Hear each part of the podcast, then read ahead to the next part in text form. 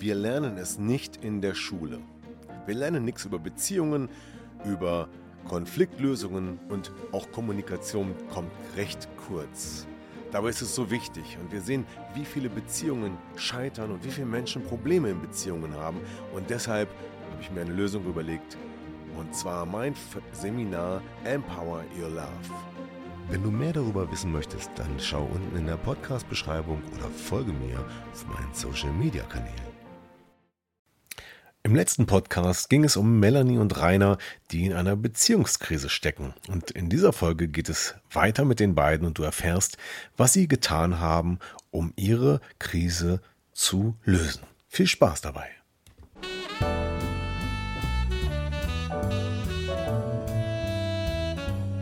Herzlich willkommen zum Podcast Trennung in Freundschaft. Mein Name ist Thomas Harnight. Schön, dass du meinen Podcast hörst. In diesem Podcast geht es um friedliche Trennungen, um Versöhnungen, Konfliktlösungen und andere Beziehungsthemen. Viel Spaß dabei!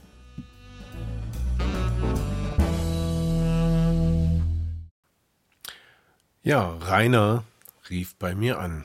Und das war überraschend, denn meistens sind es die Frauen, die die Initiative ergreifen, äh, ihre Beziehung zu retten.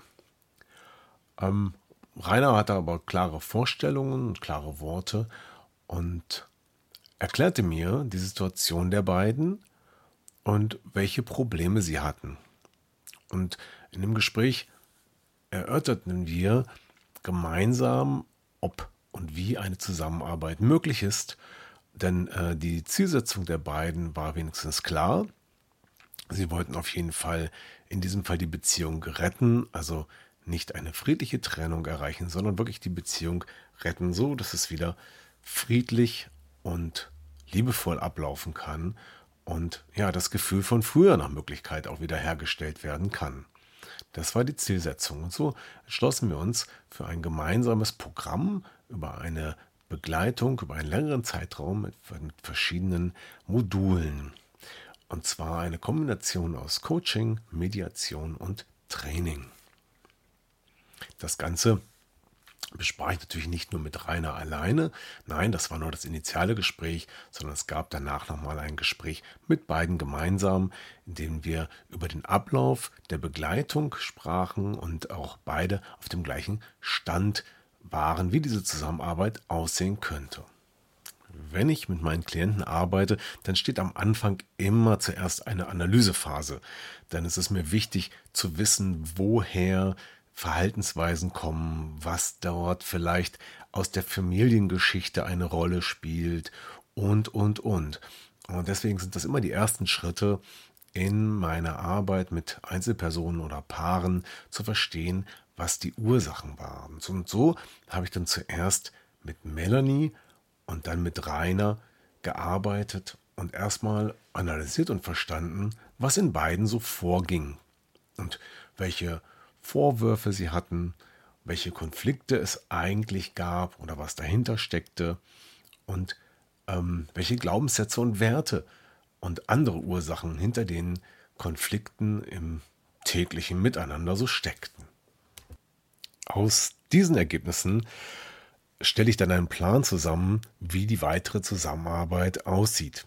Und zwar hat sich gezeigt, beispielsweise bei Melanie, oder eigentlich bei beiden, dass es das Thema Konfliktverhalten und Kommunikation grundsätzlich etwas ist, was geübt werden muss. Ja, bei beiden war das äh, Konfliktverhalten und auch die Kommunikation schon im Elternhaus nicht besonders ausgeprägt. Insbesondere das Fluchtverhalten von Rainer war etwas, was er aus der eigenen Familienkonstellation mitgenommen hat, denn dort gab es auch selten ausgetragene Konflikte. Und ähm, er hatte sogar gelernt, immer lieb und nett zu sein und nicht aufmüpfig zu werden oder seine Meinung zu vertreten, denn das galt, sozusagen in seiner Kindheit, als nicht okay. Ja? Wenn die Erwachsenen reden, haben die Krümel still zu sein, hieß es, glaube ich.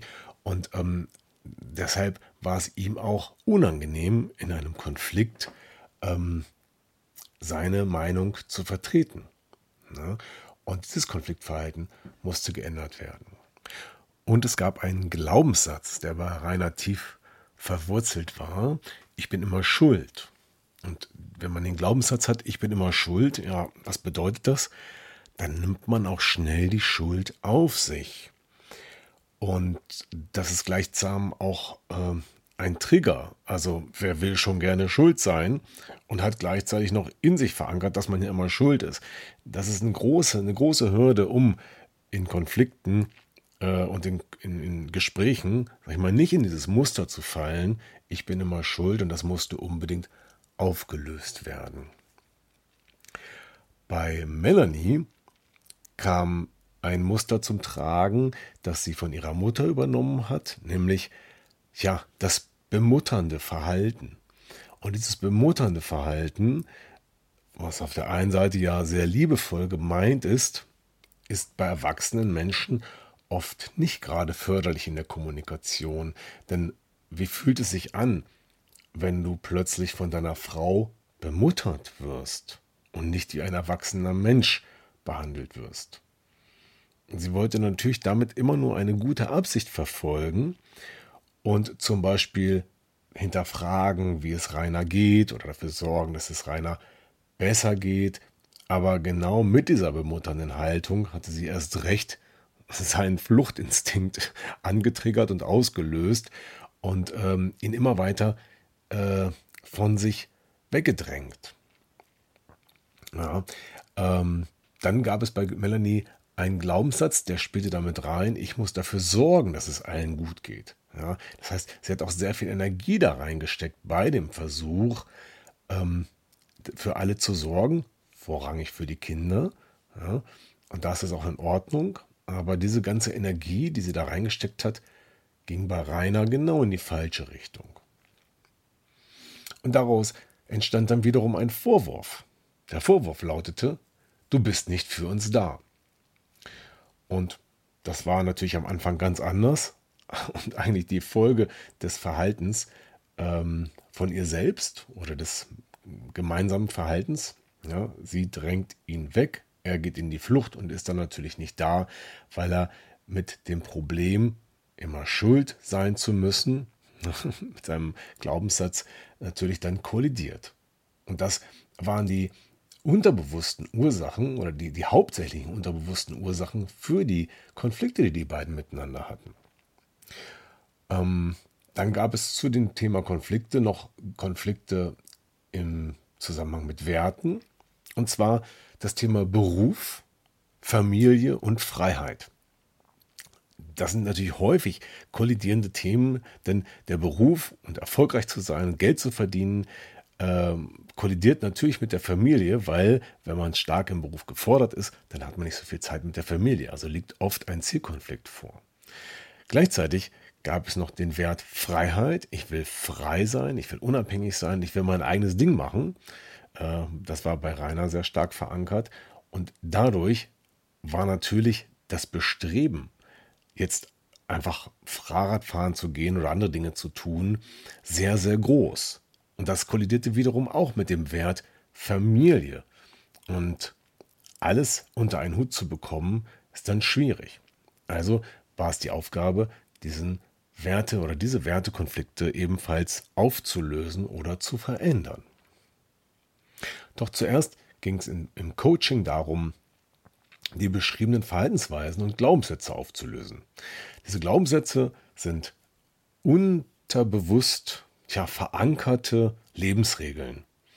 Und wir stellen diese Lebensregeln nicht mehr in Frage. Sie sind ganz, ganz tief in, unserem, in unserer Persönlichkeit verankert und ähm, sie werden also weder hinterfragt, meistens, meistens nicht, meistens werden die nicht kritisch hinterfragt, sondern sie werden sogar noch verteidigt, weil es muss ja so sein, das haben wir so kennengelernt von unseren Eltern meistens, das haben wir das ganze Leben schon so gemacht und das wird einfach so gemacht oder muss so sein.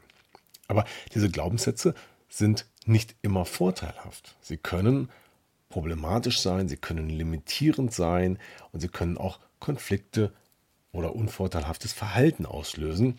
Und deshalb gibt es im Coaching verschiedene Methoden, um diese verankerten Glaubenssätze tja, aufzulösen. Ja, und das funktioniert tatsächlich recht gut und recht einfach. Das braucht kein ganzes Jahr, sondern das braucht äh, eine oder wenige Coachingsitzungen, um solche Glaubenssätze aufzulösen. Und wenn dieser Satz im Unterbewusstsein aufgelöst wurde, das bedeutet dann, dass die Bedeutung, dieser innere Druck, der dahinter steckt, nicht mehr groß ist, weil da wird dann ein anderer Satz implementiert oder etwas Positives implementiert, so dass im Unterbewusstsein kein großer Antrieb mehr da ist, diesen ähm, Ich muss immer lieb sein, zum Beispiel Satz aufrechtzuerhalten. Oder ich muss immer dafür sorgen, dass es allen gut geht, aufrechtzuerhalten, ohne sich dabei schlecht zu fühlen. So, und dann gewinnen wir innere Freiheit und haben weniger innere Konflikte und damit auch weniger Konflikte mit anderen. Ja, dann ging es um die Konflikte und das war tatsächlich nicht ganz so einfach. Die Konflikte Beruf, Familie und Unabhängigkeit und Freiheit miteinander zu vereinen. Ähm, das ähm, bedarf, bedurfte einiger Vereinbarungen, aber letztendlich, als sich die beiden darüber im Klaren waren, dass es ja immer um das Miteinander und um die Familie geht, war es einfach, miteinander ein Verständnis herzustellen, warum der Beruf wichtig ist, denn man braucht den Beruf, um die Familie zu ernähren, und warum auch die Freiheit wichtig ist, nämlich um auch einen Ausgleich zu Beruf und Familie zu haben. Ja, das muss ich natürlich alles zeitlich ein bisschen aufteilen und da muss man Lösungen finden, die dann irgendwo alles unter einen Hut bringen. Und das ist aber hier ganz gut gelungen, weil da gleichzeitig ja auch dieser, dieses Verhalten, ich muss dafür sorgen, dass es allen gut geht, dieses Bemutternde von Melanie nicht mehr so stark war, das wiederum führte dazu, dass auch das Bedürfnis, frei zu sein und sich zu entfernen und ähm, auf eigene Tour Radfahren zu gehen, nicht mehr ganz so groß war am Ende. So, und Schritt 3 unserer Zusammenarbeit war ein Kommunikations- und Konflikttraining. Da ging es ja um eine ganze Palette von Dingen, nämlich was löst eigentlich alles Konflikte aus und welche Möglichkeiten gibt es in der Kommunikation anders miteinander umzugehen. Also, wenn jemand merkt, dass das Gespräch stockt, nicht einfach wegzulaufen und das Gespräch wieder aufzunehmen. Oder in einer Art und Weise so miteinander zu reden, dass es gar nicht erst zu Vorwürfen und Schuldzuweisungen kommt. Na, durch das Lernen dieser ähm, Mechanismen in der Kommunikation haben beide viel mehr dazu gewonnen und auch gegenseitig ein Verständnis gewonnen, warum sie manchmal aneinander vorbeigeredet haben oder so oft, je nachdem, wie man sieht. Und danach war es einfach viel klarer zu sagen, hey Mann, wir haben gerade aneinander vorbeigeredet ja, und konnten darüber sogar lachen. Ja. Und das war dann Baustein Nummer drei in dieser Zusammenarbeit. Die ganze Begleitung hat ungefähr sechs Wochen gedauert ist jetzt ähm, über drei Monate her und mein letztes Feedback, was ich gerade vor ein paar Tagen bekam, war, dass es ein Unterschied wie Tag und Nacht sei, wie sie wieder miteinander umgehen könnten und das ist doch toll zu hören. Und ich freue mich, dass es gelingt, die Beziehung wieder so in Ordnung zu bringen und das Thema Konflikte zu reduzieren, indem die richtigen Stellschrauben verändert werden. Das war eine individuelle Kombination aus Training, Coaching und Mediation. Es gibt mittlerweile das Training auch in Kürze als Paket zu buchen. Ein dreitägiges Kommunikations- und Konflikttraining für Paare in Beziehungen, extra darauf ausgelegt. Wer dazu mehr wissen will, schreibt mir einfach eine E-Mail an hilfe@trennunginfreundschaft.de. Man muss sich also nicht unbedingt trennen. Die Beziehung kann gut gerettet werden. Nicht immer, das gebe ich zu, aber doch, recht häufig. Und äh, nur wenn es nicht anders geht und eine Trennung nicht abzuwenden ist, dann ist es auch eine Option, diese wenigstens in Freundschaft und einvernehmlich durchzuführen. Denn das hinterlässt am Ende wenigstens Gewinner und äh, wenn Kinder im Spiel sind, ein Elternpaar, das in der Lage ist, noch miteinander zu arbeiten. Ja, damit sind wir auch schon wieder am Ende dieser Podcast-Folge angelangt. Wenn dir der Podcast gefallen hat, like ihn und teile ihn und schreib in die Kommentare, wenn du Fragen dazu hast. Ich danke dir fürs Zuhören und sage Tschüss, bis zum nächsten Mal. Dein Thomas. Tschüss. Ja, das war wieder ein Podcast aus Trennung in Freundschaft. gemeinsam Lösungen finden. Vielen Dank fürs Zuhören und bis zum nächsten Mal. Dein Thomas Harnight.